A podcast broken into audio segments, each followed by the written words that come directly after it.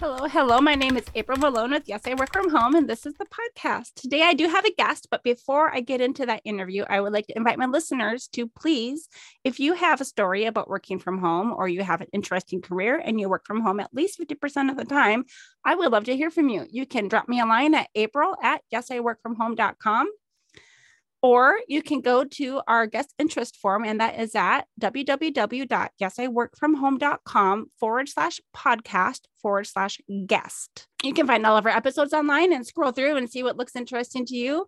Um, but honestly, just about everybody that works from home has an interesting story, in my opinion. So today we're going to go ahead and interview Jessica Rhys-Griffith. She is here in, well, not here, but he, she is over in the UK. Um, and has had multiple um, I guess career paths that we're going to hear about. Um, go ahead, Jessica, and introduce yourself. Hi there. Well, hi April, and thank you for giving me the opportunity to to be on your show. And um, hello to your listeners. So, yeah, so my name's uh, Jessica. So I um, I've done a number of roles, and I very much was office based until about uh, 2018, when I was I was an executive, and it was at that point where I was given the uh, given permission to have one day a week working from home, which was considered a bit of a, a gift at the time. And the teams that I worked with were predominantly all office based, uh, but it was an international organisation, so I had people over in diff- lots of different uh, locations. Um, and then, of course, COVID hit, and you know, over a period of sort of 24 hours, suddenly everybody was was working from home. So that was a really big shift at that time um, in my life. And then, you know, we were obviously all working from home um, con- continuously. Um, and actually, we we took decisions to close offices really for almost like you know the two years uh, where it was particularly bad, mm-hmm. and then mm-hmm. we opened up slowly. Um, but you know, it's been a considerable question about how to people to get people back into the office, the, the pros and cons of actually all working from home.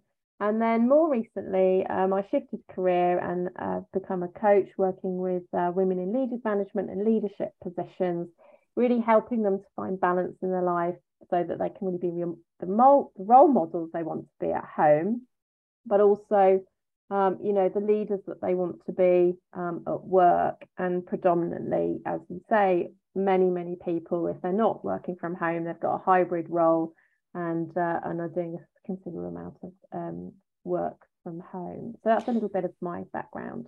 So, are you still connected at all with the office job that you had in 2018 and that went remote, or?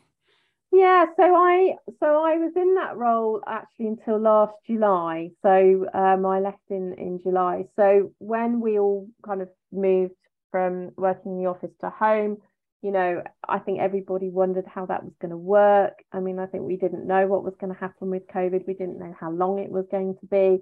And, you know, I myself had spent hours doing business continuity plans with teams about what would happen if, you know, the servers went up in smoke. And then, of course, with, with COVID, it all we all had to like do it in the space of about 24 hours and make sure that everybody was up and running at home and, and could work. And I think actually, you know, everybody adapted very well and quickly. Um, and as an organisation, um, you know, whilst it was it was difficult for the first couple of weeks, I think it was a novelty.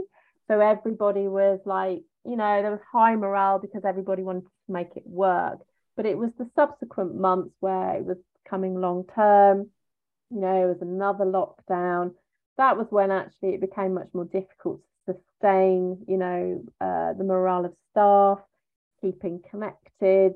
Um, you know, getting things done was just much tougher. I was working on a complex technology project and it would have been a lot easier to do things in a room around a around a board but actually we had to find different ways of of doing things um, and and whilst you know there were some difficulties there was obviously some some real positives for people so being in an international organization you know the the leadership team were based in in the UK office. Um, that has since changed, and leaders are across across the globe. Oh wow. But I think one of the big positives for, for people who weren't in the UK is they felt that they were much more on an equal playing field. It became a much more inclusive organisation as far as those that were outside of the UK were mm-hmm. concerned. They felt they had the same level of access to leaders. Whereas before, I think they always felt, well, if you're in the UK office, you're going to get seen, you're going to be able to have those machine um, machines by the coffee. You're going to have to you're going to have to have the conversations right. by the coffee machine. You might actually have a conference room where you get to sit around the table, and the people that are remote might not even get to be be there. Totally, they're either not there or they find it really difficult to uh, to chip in. And actually, yeah. that was you know a skill set as a leader and a manager that became became well versed was actually being able to hold meetings on Zoom, hold space for team members, make sure that it was a much more inclusive meeting and asking for input from everyone. And I think one of the issues of going back is you've gone back to this hybrid meeting. And of course, it's the people in the room that it doesn't take long for you to forget those that are online. It's really interesting how, mm. you know, old habits, you know, die hard. And right. so I think really incumbent on managers and leaders to be mindful of, of what they did learn when they were remote and to make sure that they sustain that whilst we're moving mm-hmm. back to maybe a bit more hybrid working. I can't remember who told it to me, but she was saying that, you know, she was the only person that was remote remote on her team and that she would be there on a laptop, but the volume would be turned down and she'd be like, hello, hello, I have something to say. Yeah. And no one would like notice or hear, they'd be talking over um so yeah little things like yeah, that. Yeah and you know we you have meetings sometimes they're really long meetings and because you're in a room it doesn't feel so much but when you've got one person who's remote and you're expecting them to be on that call for four hours it's like mm. you've got to manage that meeting really really well. You know really good agendas really good outcomes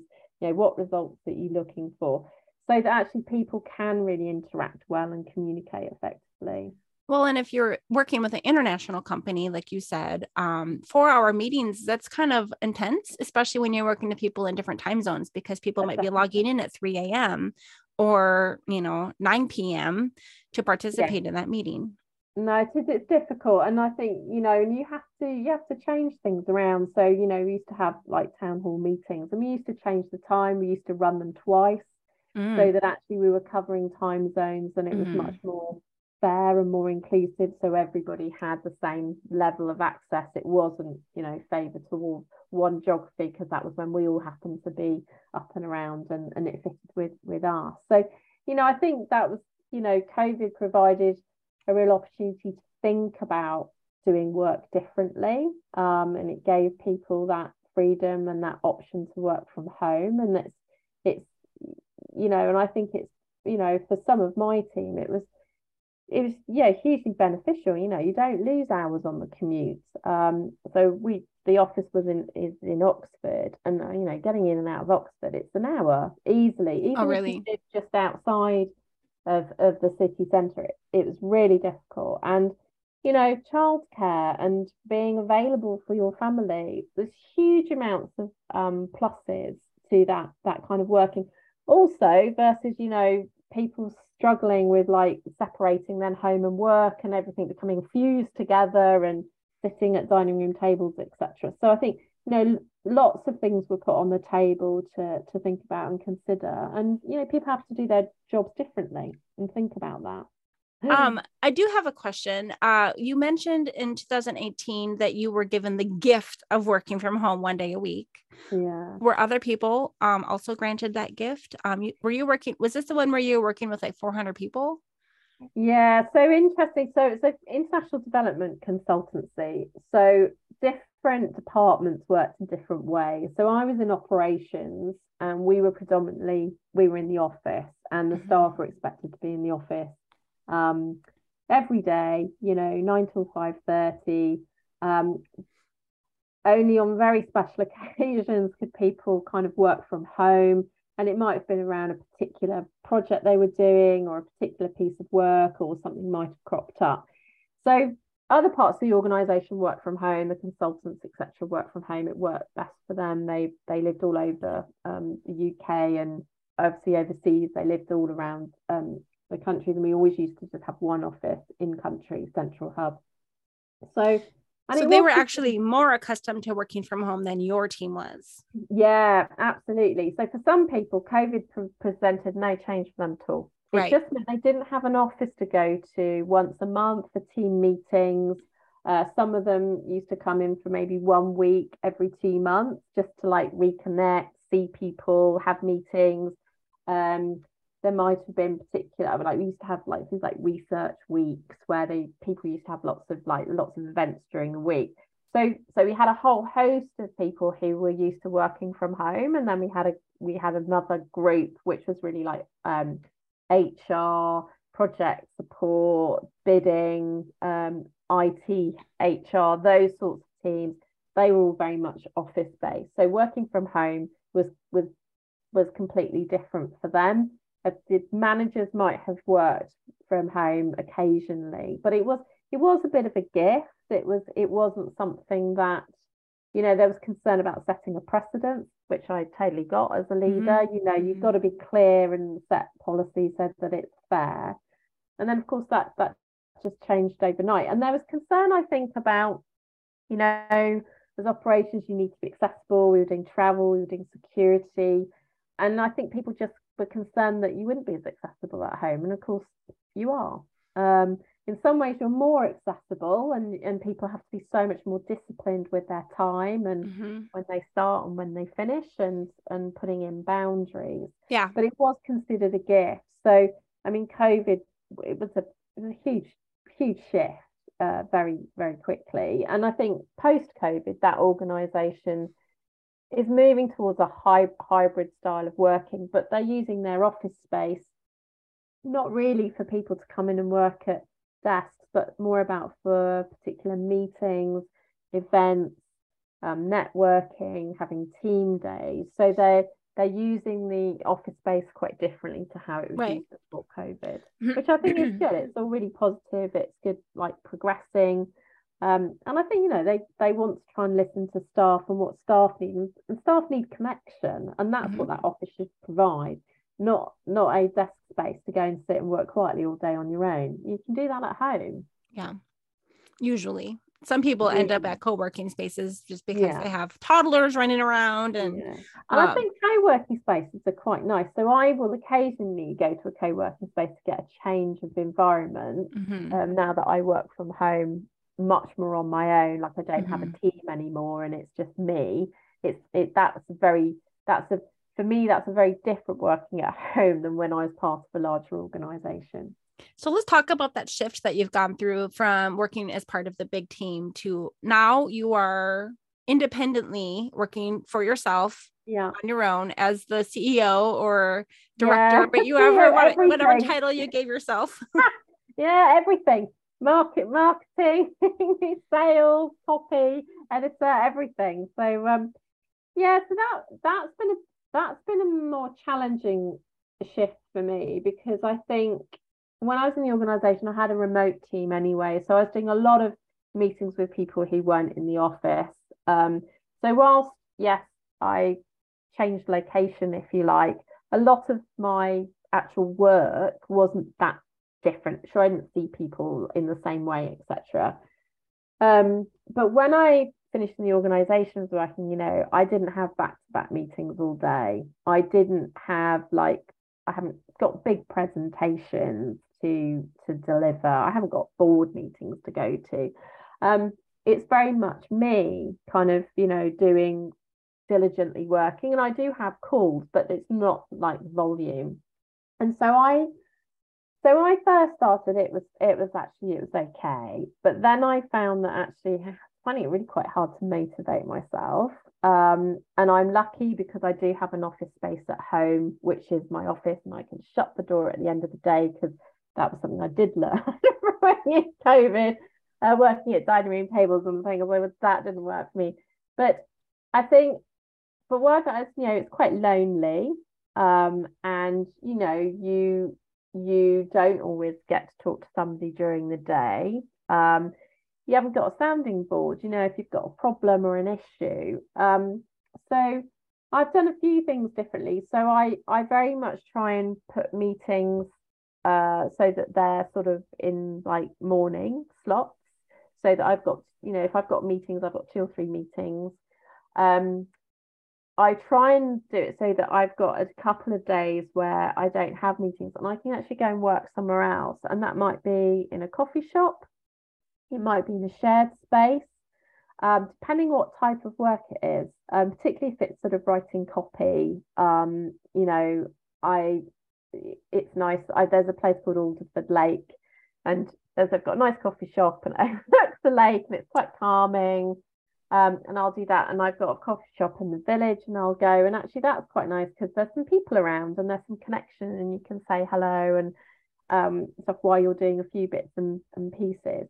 So kind of mixing it up and different environments has been important. And then I think the other thing was was just doing a few things that looked after me. Um, because I think you can, you know, you can get into that thing of like you're at your desk at nine and suddenly it's one o'clock and you haven't moved and you haven't, you know, and you're like, oh, I actually, this, and you realize that you're not doing much exercise, etc. So I do like I go for half an hour walk every day. I just schedule it in. Um, to try and just break it up and do a few things that just mean I look at the world differently through a different pair of spectacles um, as I walk up the road rather than just, you know, looking um, at my screen. And, you know, one of the big pros is I can pick up my daughter from school. So I always have that sort of 20 minutes where I go and pick up my daughter from school. And that's a real treat. And can you walk to go pick her up? Yeah, it's like it's like five minutes maximum Nice. around the corner. It's fantastic. And you know, that is I cherish that because, you know, I I could never pick her up from school. It was always the run home to make sure I'm there by six o'clock. So um so that, you know, the childminder could leave on time and that kind of thing. It was a very different one. And so I really cherish those things. And those are things that I've kept and make sure that I I have um, you know, been able to continue to do so. Um, you've mentioned your daughter. Do you have Mhm. anyone else in your household that you're trying to work around um, when you're working So from home? yeah, so I've got my daughter who's 10, and then I have my mum who's 89. Um, and so she lives with us. She does she has her annex. Um, as she tells everybody, she my daughter's put me in the garage, but that's not true. It's got windows, it's got windows and doors and a bathroom and everything. the annex. Yes. Um, so she uh, she moved in with us in uh, July uh, 21. So she's um so she's with us. And so yeah, and she's not been she's not been as well as she was. She had a mini stroke last November. So, you know, her health is we have to watch her health and and that kind of thing. But she's still quite independent, which is wonderful. Um, and you know, spends a lot of time in the garden, which is great because Oh, I'm not good. the world's biggest gardener. I have to be Good for both of you then. yes, it's a win-win that one. So um, yeah, so it's just a, it's the three of us in our household. Yeah, so even though she is more independent since she has had the stroke, you are just a little bit closer to home and able to help just in case and exactly. No, and I think that's the thing. I mean, that was one of the other things is making sure that you you've got support around you and network. So I used to live in Oxford, and we moved. Um, predominantly, we moved because my mum was going to live with us, and actually. Um, I have a lot of family around where I live now, and that just means that there is a bit more of a support network, um, Mhm. particularly around my mum, but also for my daughter because she's got cousins here, and uh, it's just much more fun. And my, you Mhm. know, niece is here, and um, and so you know that's the other thing I think with working at home is making sure you have got good networks around you, that you've got that social that social interaction with people to, Mhm. to break things up and you know um when i'm working with with people about work life balance they very much go two dimensional on it and we'll just talk about well how many hours do at home and how many hours do at work. And it's like actually you need to think about what are the things that you want to continuously work on that are important for you because there won't it won't be just work and life. Life is huge you know you've got health you've got finance you've got your family you've got friends you've got time for yourself. You know you've got to work out what are those things that make you feel like the best person possible and put you in that environment where you can really show up for yourself and those that those that you love and part of that is that network i think is important. Not for everyone. People have very different preferences and different needs and wants but the important thing is you you ask yourself what's important to you so that you can enable yourself to, to put in those actions that are going to help you. Let's talk a little bit about the people that you're working with currently. Um, it says here that you are a, um, a work-life balance coach for female executives. Can you talk a little bit about this group of executives are they people who are in a certain kind of role or at a certain kind of organization or do you have the full gamut and they've come and find you? Um so they work so i do two types of work. So i work directly with individuals and it's it's really kind of busy professional mums and they tend to be uh, managers. Um, so they might be managing a team or they might be sat on the leadership team of an organization. Um, and it's really where they've got to a point where you know they're feeling overwhelmed, frustrated, um, can't see the wood for the trees, feel like they're not really doing anything well, whether it's like the mum that they want to be, being turning up for their family, um, and actually, you know, it, it impacts work, but they would feel that work wins out because you would get that telephone call from work, and it's like, oh, I've just got to take this call, and then before you know it, you've lost an hour of time that you should have had doing something else.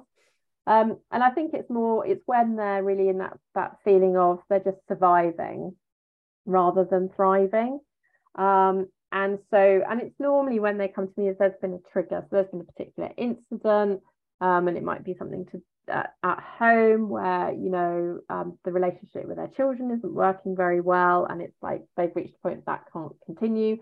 There might be something going on at work. There might be a promotion coming up, but they know that they're not going to be able to manage it, or it might be that there's a they feel that they've got there's going to be a performance problem at work, and they're feeling judged, and their confidence is kind of uh, getting knocked. So, um, so I work direct uh, with clients, but I also work with organisations in helping um, part of really their attention strategies and inclusivity and um, diversity strategies around women leadership and helping and well, it's not helping, it's supporting them to actually um, work out and facilitate what's going to work for them so that they can actually get balance. And that balance looks different for everybody.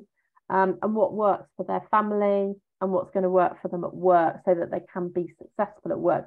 And a lot of it is around, you know, one's own mindset and one's own perception of what's happening, as well as to how you're feeling about you know the day to day to day.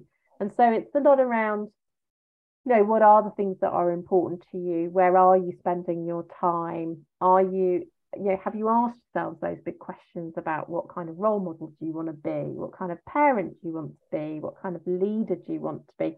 What's actually important to you to achieve?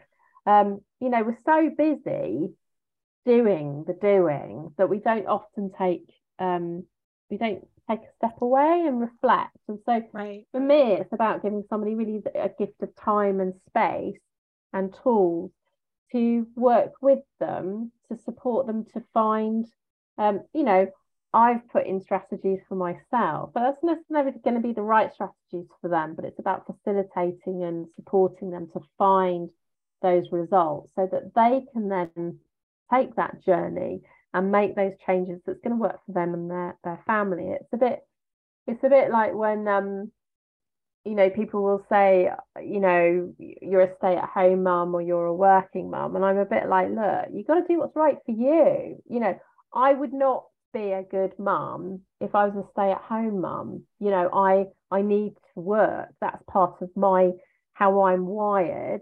But for somebody else it will be it will look different differently. But I think it's just making sure that whoever you're working with, you're helping them to be in the best possible place for them to be who they want to be and be happy and fulfilled. Are you uh, going into um, when you go do work with organizations? Are you going and doing more of like a team workshop where you're helping like groups of people, or are you doing more individual work with these executives? It's more one. It's more one to one because um, particularly, I think when people are kind of in man- managerial leadership roles, quite often it's quite a personal um, situation for them. Mm-hmm. And whilst you can you can provide some training and some blueprint. When you're really looking to help somebody make a transformation or make a big change, I'm a big believer you have to work on that one-to-one basis to mm-hmm. really help that that person. I can to... see that being especially important in the executive level because yeah. um, a lot of them, you know, their their personal life is very private because they want to have their yeah. best face forward for their work and to show that they're, you know, yeah, and it's it's that's very true. So I um I'll just give you an example of where I felt really uncomfortable as um as a leader was uh, when I was working in my in my corporate role, I had to go to Tanzania uh, to do like a week's. Um, it was like an event for all of the operational managers across across the organisation. It was wonderful, mm-hmm. and we've done it previously when I wasn't a mum, and um, yeah, I loved it. I enjoyed it. It was great fun. But they wanted me to go, and it's it was wasn't you know it's not as easy as a single mum just to hop on a plane. Right. But anyway, I um I went with, with my daughter and oh, I had so many struggles with the whole blurring of mom and executive in one. Oh. And I it was really interesting because the first day I was like, whoa, I feel really uncomfortable because they see you in a completely different role. Mm-hmm. I mean, mm-hmm. you have so many roles as a mum anyway, you know, whether it's the you know, guiding, advising, coaching, comforter, entertainer, disciplinarian, mm-hmm. everything. Mm-hmm. Um, and they're so used to seeing you as, you know, the executive, she's our leader, you know, mm-hmm. she's calm, blah, blah. and then of course you've got a two-year-old who's got a mind of their own. And oh, you brought like, her when she was two to Tanzania. Yeah, you're so vulnerable. And wow. it was like it was it was a really it was really interesting how I responded to it because they all actually said we think it's fantastic that you've come and you've brought your daughter. We think it's the it's great, and the organisation, yeah, was so supportive.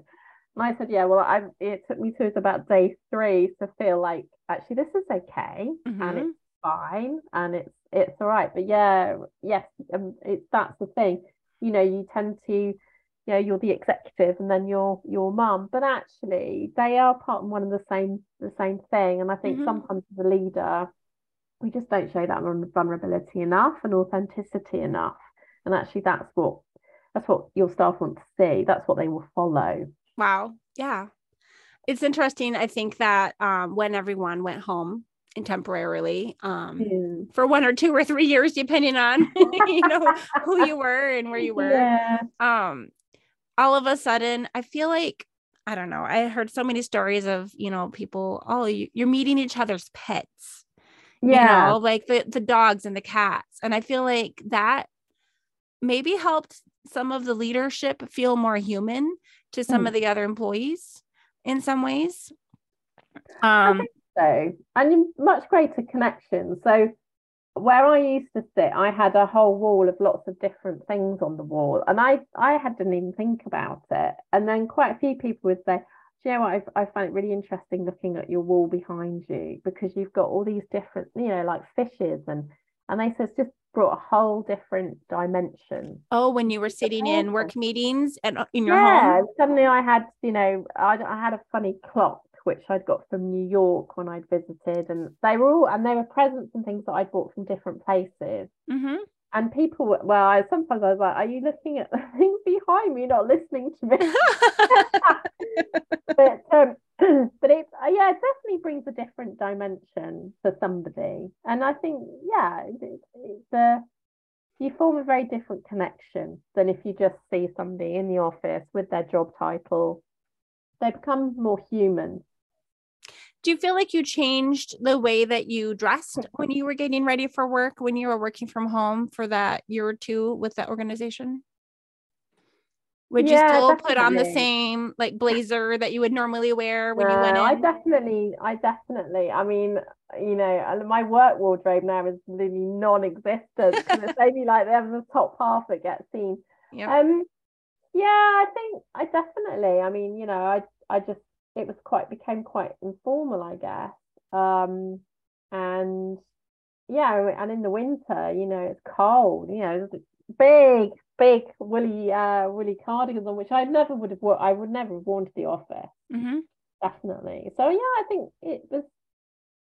yeah, it became more informal. And, were you um, part of the organization when they started shifting back into the office, or were you done at that point? Yeah, so I was there at the tail end. So actually, one of my last uh, sort of uh, tasks, if you like, was to go out to staff to ask them what they felt about coming back into the office. Mm-hmm. And it was really different in different countries. So, um, mm. you know, the leadership really had wanted to make a policy that was just across everybody. Mm-hmm. And that just wasn't going to work. You know, different offices had very different requirements. And actually, and then I left just as they were deciding what they were going to do. And my understanding is that actually they've allowed it to evolve to a certain extent. So some offices, people are in the office more, maybe three days a week, whilst other offices probably maximum of two days a week that somebody's okay. in an office. So they've kind of they've they've moved it. And I think like other organizations, you know, some organizations have just closed offices. There's an opportunity yeah. to get rid of a, get rid of overhead. Yeah. Um, so I think there's also been a bit of that of downsizing, which is sensible. But then you have got to provide those tools to help people at home. So um, you know, there's some great online um, you know, mental kind of fitness apps, um, you know, to help people, whether it's like, you know, a bit of breathing or a particular exercise or yoga.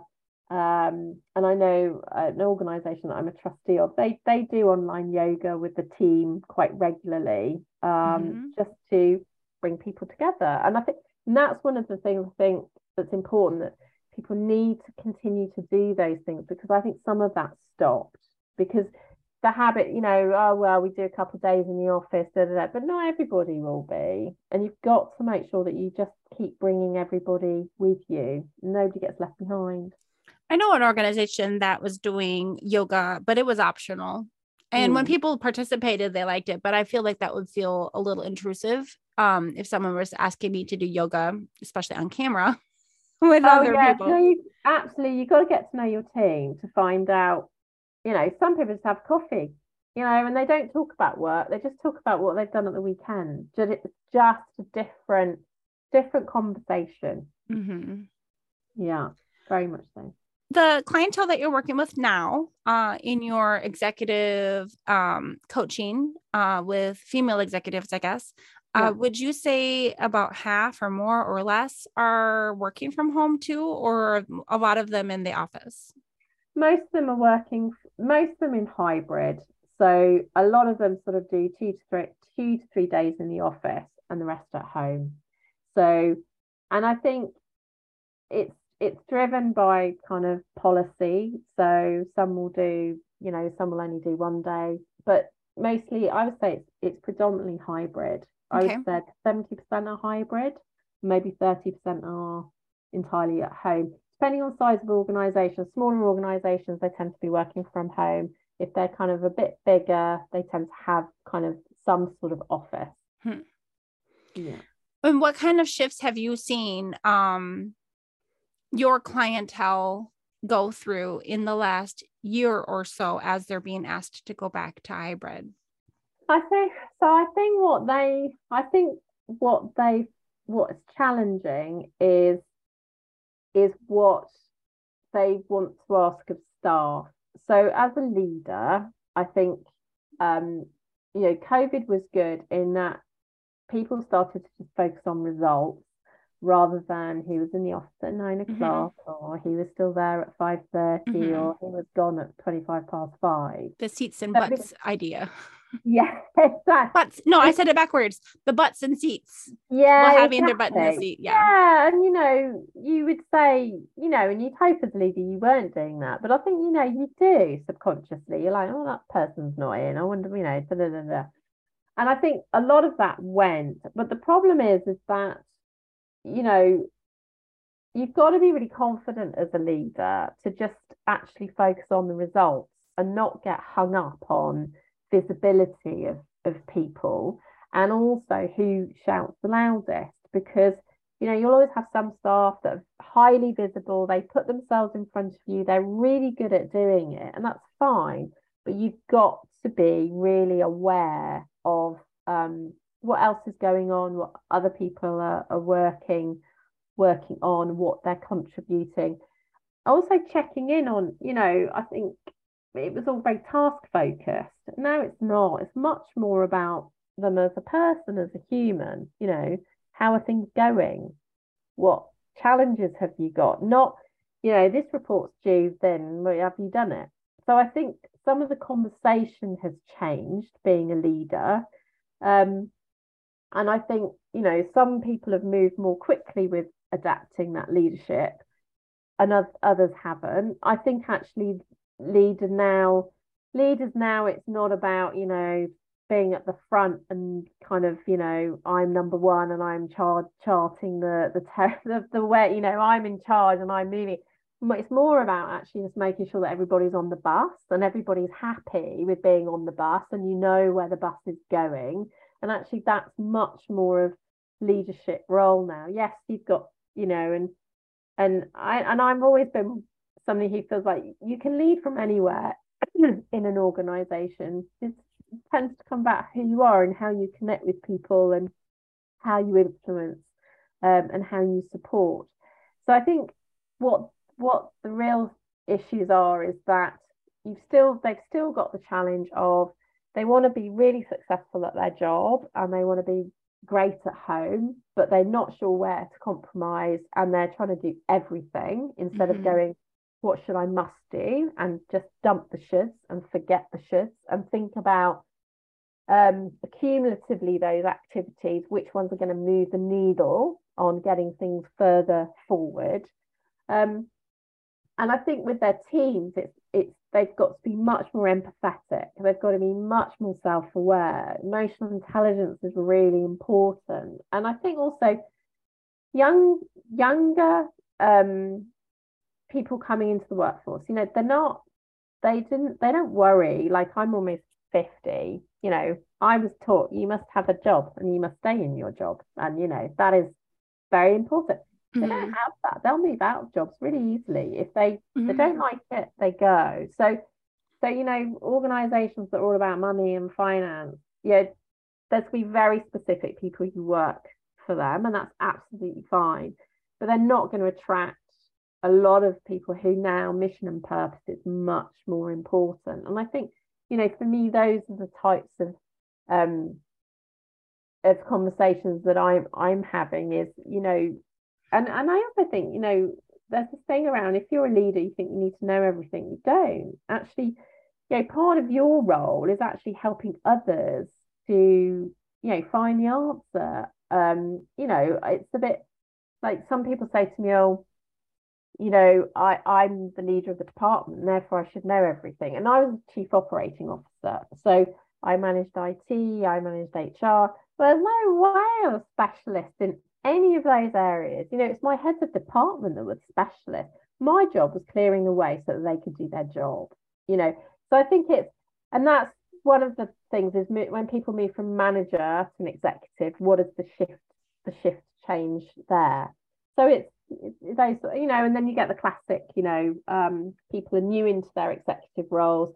They're trying to work out what their space is how they um, can influence at the senior team if the senior team is well established. So there's I do work with um, people in that in that sort of situation. I feel like there's a shift where there has been um, people who have been working from like you were saying the the people who are more willing to leave an organization if they're not happy in the past it seemed like it used to be reflection on them them as a worker and their failure as a worker if they can't keep a job for long enough.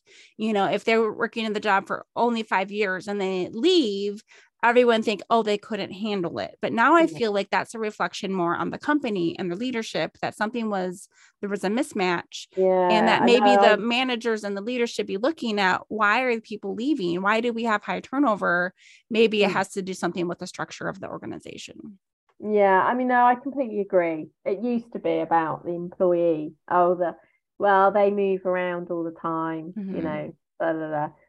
But it's it's not now. I mean, I think you know people, you know, people aren't prepared to stick it out. They'll just say, well, actually, this isn't this isn't contributing to my life being good so actually i'm going to go and do something else and they don't have i suppose some of those sort of limiting beliefs of like i must stay in my job um i mean that was the way of our our parents generation yeah, for sure. I mean like you were a good worker if you stayed at your job for 30 or 35 years.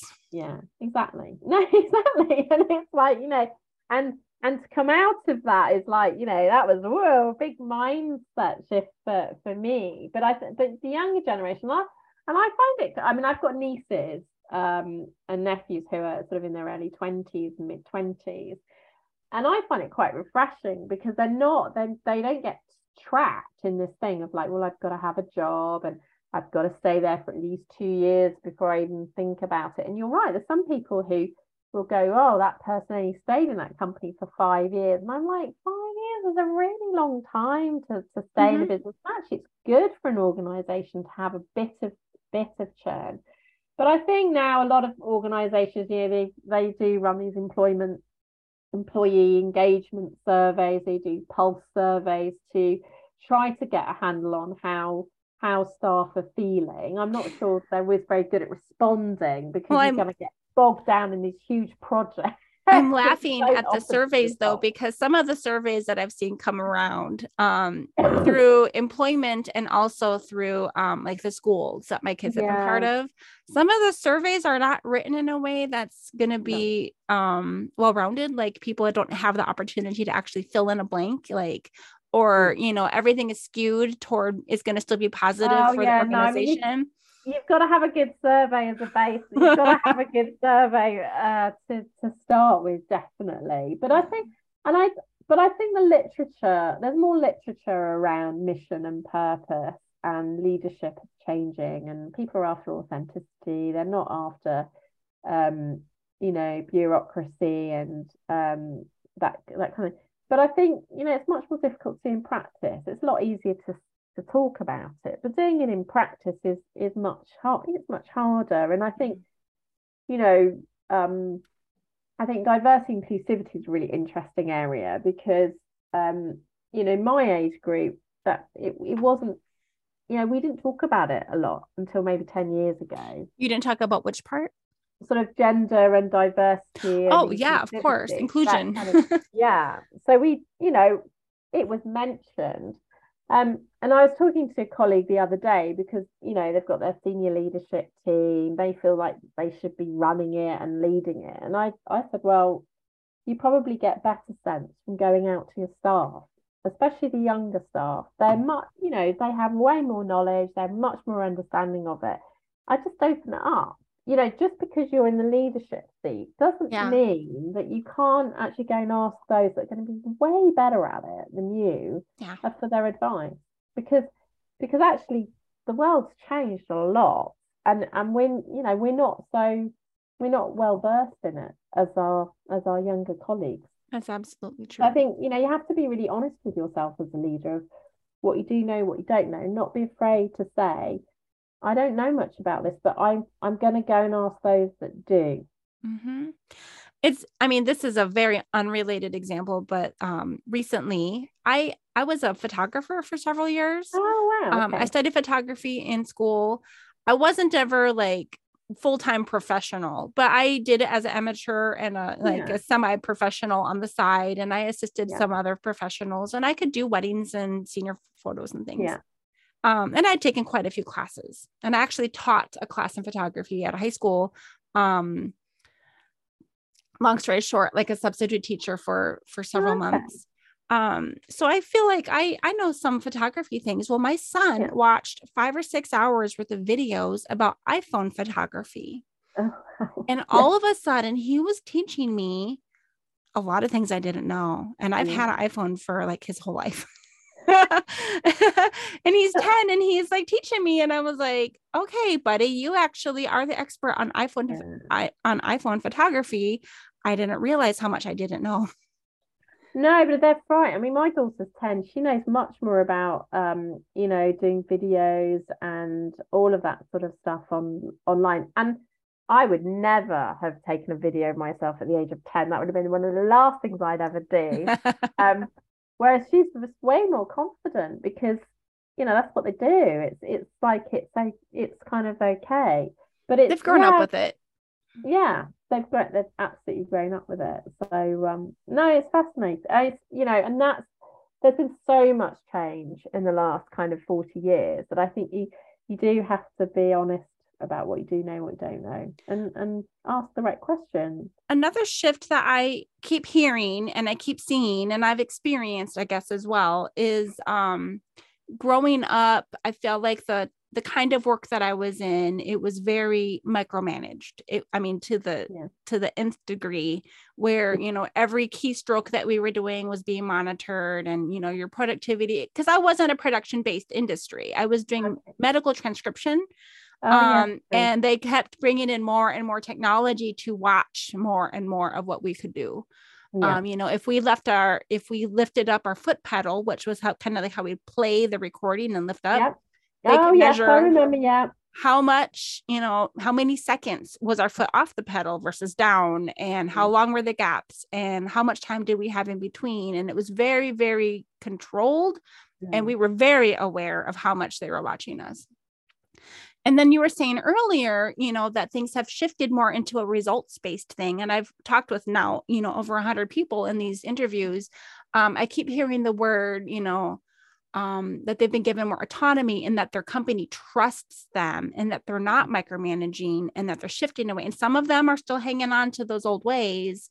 And some of them, and I feel like when with the internet, people are aware of the fact that some companies are providing more autonomy and trust and others aren't and then i think that's another reason that there's a lot of shift. You know they talk about the the great was resignation great um, resignation yeah. but some of it is like people are like they're going to make us go back to the office. I don't want to go back to the office. I'm going to find a new job. And that's one reason why people are shifting but another reason i think is that shift in more companies are being willing to say hey we trust you to get your work done we're going to see the results you know you you produce yeah. what we're expecting and we're, we're all going to be happy i think so. no i'd agree i mean i think it depends on in in depending on what interest uh, industry it's um, true um, industry makes a big in. difference i think so but i definitely i would say that um i think if you were you know if somebody was saying to me you know i want to have high staff retention and you know be considered a good leader, you know, one of the areas I would, would say is you've, you've got to trust your staff and you've got to, you know, you need to tell them like where we are. So we're at A and I need to get to B, mm-hmm. but how you get there is up to you because that's part of why they care and why they show up to work because they own it. And the moment you you take ownership away, and some some industries it doesn't work because yeah. it's that's fine.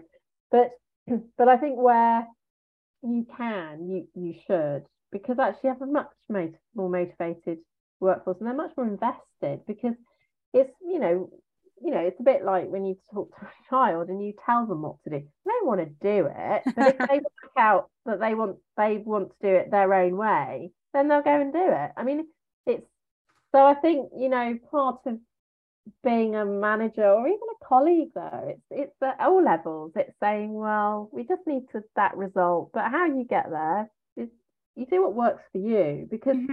i can tell somebody well I, if i was in your shoes i would manage it this way. It won't ever work effectively because it's not their way. Um, but you can facilitate and support your colleague. And as a manager you i think you should be facilitating your your teams to and guide and help navigate, but actually help them to do things the way they want to do it. Sure, there'll be times where they go, I don't know. That's fine. Well, mm-hmm. that at least give them the space to think about it and perhaps consider how they would do it. Another thing that I've seen, um, you know, if you've got standing meetings, eh, you know, mm-hmm. every Friday you have your team meeting that everyone needs to be at. Um, but I like the idea, and coming from someone who has raised three young children while working basically yeah. full time that whole time, I started to appreciate flexible hours more. Yeah, so I started doing more of my work when I I could I could control my schedule when I'd have appointments and work around my kids. Yeah. I would wake up at two or three in the morning and start working for I did that for like three years. I was teaching um I was teaching students in China, so there was a time difference Oh, there, okay. Yeah. but it reduced the need for childcare. And so Yeah. I would be finishing my shift at about 7:30 in the morning most days and get the kids to school. And then um, when they go to bed, I would start teaching again for sometimes a little bit more. Um, so it just, you know, if depending on the kind of work, the nature of the work, you know, if you have a deadline on Friday, you need to be at the team meeting. Does it matter what time yeah. your workers are working? I don't know. No, nothing. I mean, that's the thing. I mean, we I had uh, a team member actually, and he, he wanted to do his um day very differently. He wanted to start at five in the morning till whatever. And that was to do with childcare. And actually, it was one. It was like, well, you know what? I'm happy to give you the opportunity. You- You've got to make it work. You know, if you if you can make it work and it's not going to impact something, I I don't mind. I'm Mhm. happy. The problem is it's where you get, you know, bigger organizations and you set precedents and you've got to then Mhm. you've got to be a little bit careful. Yeah. But I think but it's important to have the, the it's really important to have the conversation. For somebody it's important for somebody to listen and to be heard, even if actually we can't make it work, but they've had the they've had an opportunity. Right. Absolutely. I think that's important. And yeah, in that in your sort of situation, why not? If that's you know, because yeah, with three young children, I only had one young child wandering Mhm. around, and that was you know that was enough to manage. So with with three young children, and you can do something that you enjoy and make it work. Why would why can't you? And right now, one of the things that I'm doing, I have a couple of things in the fire, but I am helping read resumes. And I do have normal business hour meetings where I interview my guests, similar to this actually, but we're talking Yeah. about the work history instead. Um, so I do those, you know, between, you know, eight and five, sometimes in the evenings and weekends if they need. Um, but then I can work whenever I want. So I can wake up Mhm. early at 4 a.m. and write, or I can stay up until 2 a.m. and write. Sometimes I do Yeah. both. yeah, exactly. I think, and that's, and also if you're in an organization, so when I was, I mean, I became a bit of a crop before I had my daughter, and I worked 24 7, and I Oh, yeah. did. I was a bit of a workaholic. I didn't admit it at the time, but with hindsight, definitely. you can see was. that. And then when I had my daughter, of course, you know, yeah, I felt like I was jet lagged for two years because of lack of sleep. Mhm. And actually, I had to change my habits. Um, and I was lucky because I was in a leadership position. Obviously, you, you've got some leverage, but I just started to shift my hours, and suddenly I just wasn't available after certain times. Mhm. And I just consistently did it. I never said anything, Mhm. but I just consistently made uh, changes. And actually, after a while, people like, oh, there's no point contacting Jessica after that time because she won't respond. If you want to get her urgently, give her a call. I know she'll always answer the phone. And you can you can start managing things a little bit more um Mhm. tactically. What are some of the biggest um, obstacles that you've overcome in your shift to working from home since 2018? I think I think the the biggest the biggest challenge from so one of the big perks for me actually was I found presenting really difficult. And in person presenting, I got really stressed. I used to find like high anxiety. Mhm. Now, interestingly, on a video, I'm fine. And actually, so a really big win for for me with COVID was that all the town hall meetings that we had, all the big presentations, they were all online. And I, that was that was that was something that I feel very differently about presenting, having done those sort of two to three years online. I feel much more confident. That's a bit of an aside, actually. That was a bit of a learning for me. But I think I think for me it was it was very much switching from looking at uh, tasks to paying much more attention to people as the entirety of a person in and being very mindful of what was happening at home what were their what were they having to cope with. Each household had very different challenges but actually in order to help keep them motivated keep them you know looking at their results it actually made it paid off to spend much more time talking about other things other than than work and I think the other thing was being that coach to my own managers to help them with their own teams because whilst I had my team of you know eight managers they'd all got teams and some of them had much bigger teams that were working to them that were you know yeah and they they weren't all they didn't all have the luxury of um you know being able to have a room at home that they could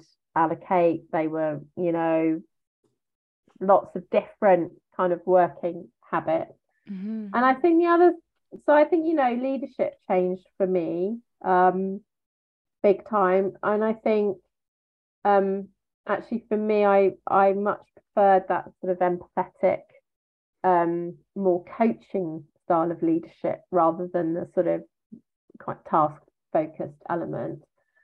And I think the other challenge though for me has been definitely about connection. So um, whilst I was in the corporate world, I it wasn't such an issue. It's been much more of an issue since I've been working for myself and I do break up my weeks now. I change, I do change where I'm working. Um, I make sure that I have some social time. I also make sure that um, I am breaking off, you know, breaking off properly and shutting the office door and keeping the laptop in in the office and not blurring the lines between that work and and home. Mm-hmm. That was a real problem when I first started working from home. I mean, I yeah, the laptop was out all the time. Mm-hmm. I used mm-hmm. to wander off, and before you know it, you spent half an hour at the laptop doing emails. And my daughter was like, "Well, aren't we watching the film? Or you know, what are we mm-hmm. doing?" It's like, ah, oh. so that was, you know, and, and I think lots of people, you know, people got burnt out because they just ended up working much longer hours. Because you, when you're in an office, you you do stop to talk to people and you know, I used to have people pop in and you'd have a chat and, mm-hmm. you know, da da da da da. And actually, it was downtime. Whereas at home, you just focus by your machine.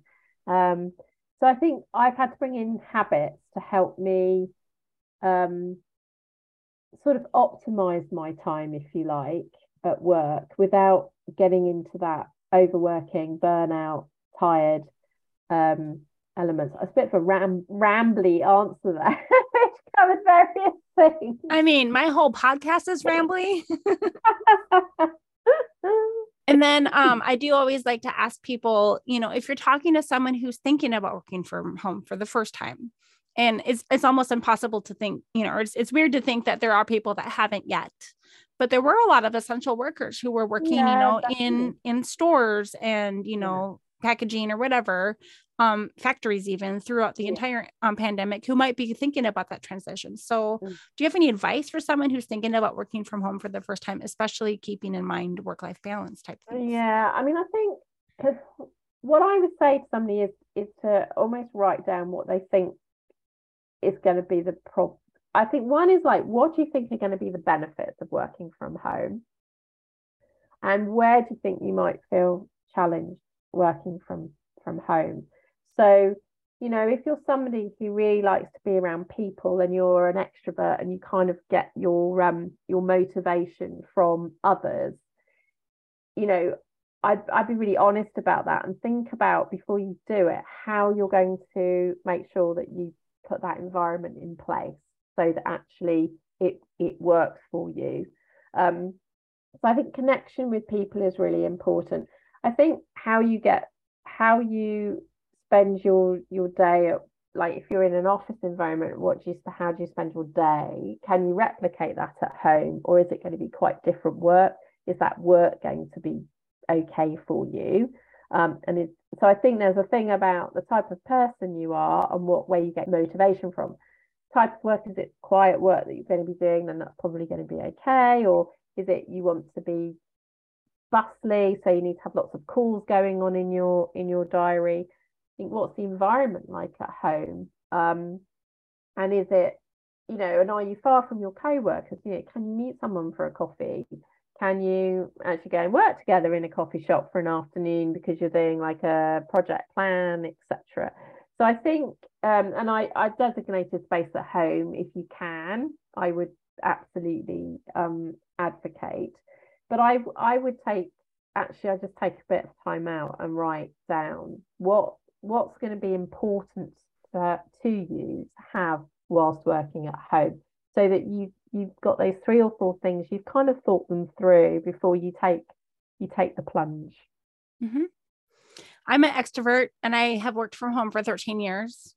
Yeah you know you have to be a little bit proactive in figuring out how you're going to get your social you know time. For me even having this podcast it gives me opportunity to talk to people um, and you can seek out work that lets you yeah. do the things that you enjoy. Absolutely yeah. Or you know do all of that in your personal um, life so actually hang out with real friends not just your work friends i mean obviously work friends can yeah. become real friends too but um, you know, you don't have that commute now, you might have an extra hour to go for yeah. a hike with your real friends. Exactly. And it is, but I think, and I think that's the thing, it's just, it's almost self awareness about who you are and what's important to you. If you think about that in relation to being at home, I think you'll be fine. It's when you just don't take that time to, to think about it and suddenly, oh, I didn't think about that. I didn't think about it. And I would say, talk to people. There's lots of people who um, work from home and and they've all you know and everybody's put in different things that work for them and you can probably find three or four that, that sort of resonate with you as a person and think yeah you know if you're a workaholic i'd be like just rethink about how you're going to stop work and start your evening because if otherwise you'll just work all the time and before you know it you're you, you're fried you know that so just be honest about you know your work patterns and and um yeah and, and think think it through because i it's totally manageable and you know we've all lots of us have done it um and there's some real pluses. I mean you know like today um it's like it's sunny here like we haven't seen hardly any sun at all so it's, it's sunny here today and I got some lavender plants at the weekend and I just took 10 minutes out and went and planted a couple of lavender pots. And it was just really nice 10 minutes doing something completely different, rested my mind, and then came back in and, and carried on with what, what I was doing. And, you know, you can do bits and pieces like that. It's quite fun. But it's actually good for your health. And so, if you think about this from a perspective of if I just st- stayed staring at my computer the entire time, your mm-hmm. eyes are going to be fatigued you're going to start working more muscles you're going to start getting like tension headaches and things. So just walking outside and doing something yeah. where you're looking into bigger spaces it helps relax your body um yeah. and move your muscles. And so actually when you come back to work you'll probably be more productive yeah yeah and sometimes i don't know about you but you know sometimes you you know you might have a meeting that's coming up and because you're at home you know you sort of you trundle along and you don't feel so pumped up. Whereas if you're in the office, you'd be like, eh, you know, and I just, I've got a few music tracks that I put on and I just like listen to a bit of music, gets me in that mood, upbeat, positive, ready to go. So there's lots of things you can pull on that just help you almost get in the right frame of mind for that particular task or particular activity or particular conversation. And it's just self-awareness about who you are and and what's going to work for you. I need to make uh, a playlist for for work. It sounds like. yeah, no, I have got a playlist on Spotify, but they, and then then it's music that you know gets me in a peak state to really give my best at whatever it is I'm about about to do. And it makes a big difference. It really helps. I like it. Okay, and any final thoughts before we get your contact information? I think I don't think so. I think I think I'd just say you know, to anyone who's thinking about it, you know, the fact you're thinking about it is obviously something that's appealing that you want to try. And you won't know until you try, but there are many things you can do to make that transition really successful. And so go for it. Jessica, are you working primarily with female executives out of the UK area or are you working with international it, clients? It's too? internationally, so it's globally because it's all online. So um, yeah, so yes, it's you know female busy professional mums um, who are trying to you know balance balance life and work, but who but it is about getting to that point where you're feeling fulfilled and you are you are who you want to be and you're that role model for your children and uh, and leader at, at work. And yes, and I can be contacted on email, which is um Jessica at jessicarhys-griffith.com and I have a website, um, www.jessicarhys-griffith.com, which provides a bit more information. But I would say to anyone who wanted to learn more, just to drop me an email. Um, and I, I normally just do a it's free 30 minute uh, quick session and you know and if that even gets people to make a small shift and they can start to move in the right direction that's wonderful just for the fun of it i'm going to spell it out because um, if a listener is trying to write this down it's jessica at jessica rhys and that's um, j-e-s-s-i-c-a-r-h-y-s yeah. hyphen griffith g-r-i-f-f-i-t-h that's right yes. Thank you. Yeah don't want anyone to miss that because rhys i don't know the name rhys that's um it's it's welsh.